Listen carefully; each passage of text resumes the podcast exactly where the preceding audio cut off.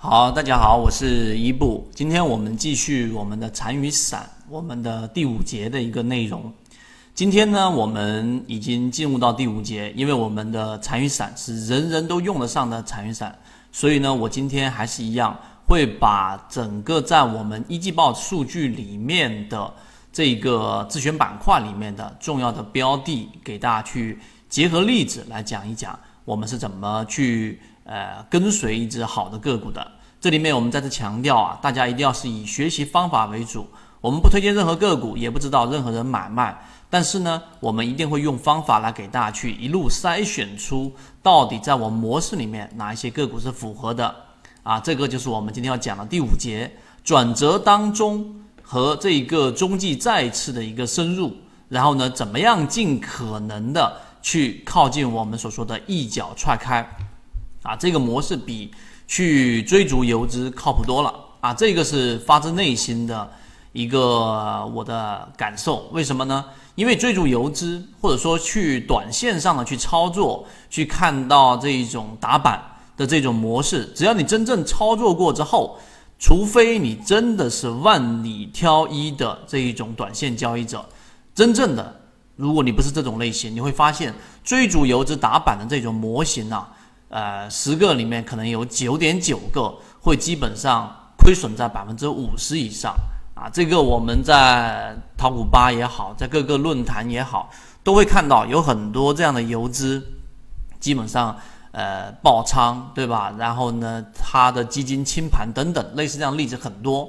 看到的不仅仅是要看到贼吃肉，还要看到贼挨打。所以我们这种模型更加贴切普通散户能够去交易的。所以今天我们直接来开始啊！首先第一个，对于现在的盘面，大家要注意，既然已经参与到我们的荣誉 VIP 或者是我们的第二季里面，大家一定要去知道，任何的模型在灰色区域里面，基本上会打上一个巨大的折扣，你的交易成本会非常高。所以在进化岛里面的内容，大家要看，我们第一次邀请进来的呃班长里面已经把仓位、把资金都挪出来了，所以只用很小的资金在里面练练手。那现在的盘面情况是怎么样呢？六个交易日资金翻绿流出，大盘还在灰色区，所以在这一个点上，大家要知道，我们的一季报需要我们要有耐心，这个是第一个，我在大盘方向给大家提醒到的。所以如果你控制不了自己的话，一定像班长一样，把资金先腾挪出来，因为一季报的个股它不会一下子就全部在灰色区域里面逆势的走完利润的，这一点大家要坚信，一定要有耐心。还是那句话。将军上路不打野兔，大家记住这一点就可以了。好，我们正式的开始我们今天的第五讲啊，这个转折和中继再深入，怎么样更加靠近一脚踹开的这样的一个标的，这个模式比追逐游资靠谱多了。首先第一个，我们首先要对于定义有一个再深入的了解啊。第一季里面我就已经给大家去讲了中继和转折，所以我不会过多的篇幅在定义上去给大家去讲，我会把时间。留在我们自选板块里面，到底呃哪几只个股？然后呢，它是符合这个模型的。但是基础定义大家要懂。首先，我们先来给大家简单过一遍，在某个级别的盘整当中，或者说围绕着某个级别中枢震荡延续，是不存在所谓的转折问题的啊。所谓的转折问题，它一定是啊对于上涨的转折。就记住，我们在震荡里面不存在。所谓一个，就举个例子，我们以日线级别中枢震荡里面，或者这个中枢震荡过程当中的一个延续，它是不存在所谓转折的，它一定是一个走势。所以呢，就有两种情况了。第一，就对于上涨的转折，就是我们说的上涨两个不同的趋势嘛，上涨的这一种转折，有想要系统的学习，可以邀请加入到我们的实战圈子，添加个人号 B B T 七七九七七。实战圈子会分享早盘信息、标的的筛选方法讲解等等。两种情况，哪两种呢？我给大家去说一遍。第一个就是上涨下跌，第二个就是上涨盘整，对吧？它只有这两种对接方式。第二个，对于下跌的走势，我们更多是研究这一种啊，更多研究这一种，因为它会出现第一类型买点嘛。那么这两种情况之上呢，它只有两种对接模型，第一个就是上涨，第二就是盘整，啊，在缠论里面啊，其实最经常会混淆的概念，就是走势这个概念。走势有三种，大家一定要记得。第一种走势就是我们说的上涨走势，对吧？所谓的上涨走势，我给大家过一遍，就是它有两个不重叠的中枢啊，它有两个不重叠的中枢，这种走势叫做上涨。这一点大家要明白。第二种呢，就是它只有一个我们所说的这个中枢，其实它就是两个中枢过程当中，这里面形成了一个交集，就刚才我说的这个中枢啊，你把它腾挪下来，它有一个交汇了。那这个地方它就不是一个我们所说的上涨的一个走势，它就是一个盘整，明白了吗？三笔以上。相反的，如果它是这一种两个中枢是往下的，并且中间没有交集，这个走势就叫做下跌的一个走势啊，这是最基础的一个定义，大家要明白。明白这个定义之后呢，刚才我们说上涨转这个连接的有下跌盘整。而下跌呢，连接的是有上涨盘整这两种转折啊，所以这里面就有一个很基础的定义了。这个转折的定理包含着什么呢？读书要读原著，很多人消化不了这个，是因为没有读了很多遍和市场的经验。今天我们现在这个最基础的定义上给大家过一遍。那某级别趋势的背驰将导致这个趋势的最后一个中枢的级别扩张。那么，该级别更大级别的盘整，或者该级别以上级别的反趋势，哎，这样听起来是完全抽象，对吧？根本听不懂。那我用下面的这一段，然后画一个图，然后给大家去做一个讲解，大家就会很清晰了。我们先来看一下这个原著里面的定义是怎么样。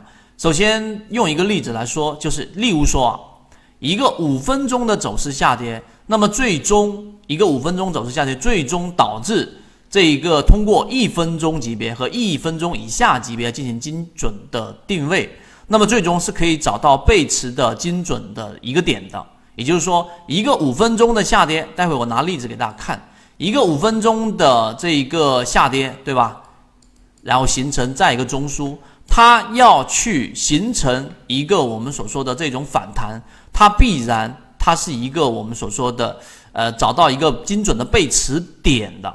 这个背驰点就是我们前面说的，当股价不这个不断的往下走的过程当中，股价创了新低，而 MACD 这个地方并没有创新低，明白我的意思吗？这个叫做背驰点，它必然是在一个小级别上，它才会发生一个我们所说的背驰点啊。这个定义要明白，也就是说五分钟的下跌的这一个趋势。给它画一下，一个五分钟的下跌，它必然是有一个五分钟以下级别的背驰的这个点才能出现啊，找到这个精准的背驰点，其后就发生反弹。那么这里面反弹呢，是我们常规的理解，在缠论里面有一个精准的定义啊，大家咬咬牙把这个定义给搞明白，因为我知道大家听到这个地方可能会混淆，但是五你就记住日线级别。必须是六十分钟或者三十分钟小级别的才能找到这个精准的点，就是刚才我们说的背驰点。这样说大家就好理解了。那刚才我们说它必然会有一个反弹，这个反弹呢，它有一个这一个明确的界定。这个界定里面第一点就是这一个趋势啊，最后的一个中枢级别的扩张。待会我给大家讲，也就是什么呢？当一只一个个股，然后呢，它出现了一个所谓的反弹，那么必然是该趋势该趋势最后一个中枢级别的扩张是什么概念呢？我给大家画一画，看上面这里一个中枢，对吧？然后呢，它出现了这一个下跌的一个趋势啊，在这里面又形成一个大一点的中枢，我再给大家画一画，再给大家画一画，再形成一个大级别的一个中枢。你说这个中枢，然后呢，它必然是一个扩张，一个它的这一个扩张就是我们所说的，它出现了一个背驰之后，然后它在这个地方上，呃，突破上去，然后再回踩，这一个回调过程当中，还记得扩张的中枢扩张的定义吗？必然是要回到这个中枢的上轨之下的，这里面要去理解，不理解的话去看一下第一季啊，看一下第一季，所以这是第一种所谓反弹的定义。第二个，它会形成更大级别的一个盘整，跟这里面说的是一样的。第三个就是，呃，这一个级别以上的反趋势，就是它直接会形成一个这个 V 型反转。那这里面我待会会拿到具体的一个定义给大家。所以你明白这一点之后，其中要理解的就是刚才我说的，要找到这个精准的背驰点，必须要在你操作的级别以下去寻找。这个是第一个，给大家把基准的定义和概念过一下，过一下。其实为什么我一定要拿这个地方来给大家去讲呢？你不理解这个，你就没办法去理解平常我们在筛选过程当中去讲的一脚踹开。举个例子，我们的自选板块当中，大家应该也看到了。坚朗五金还在创新高，对不对？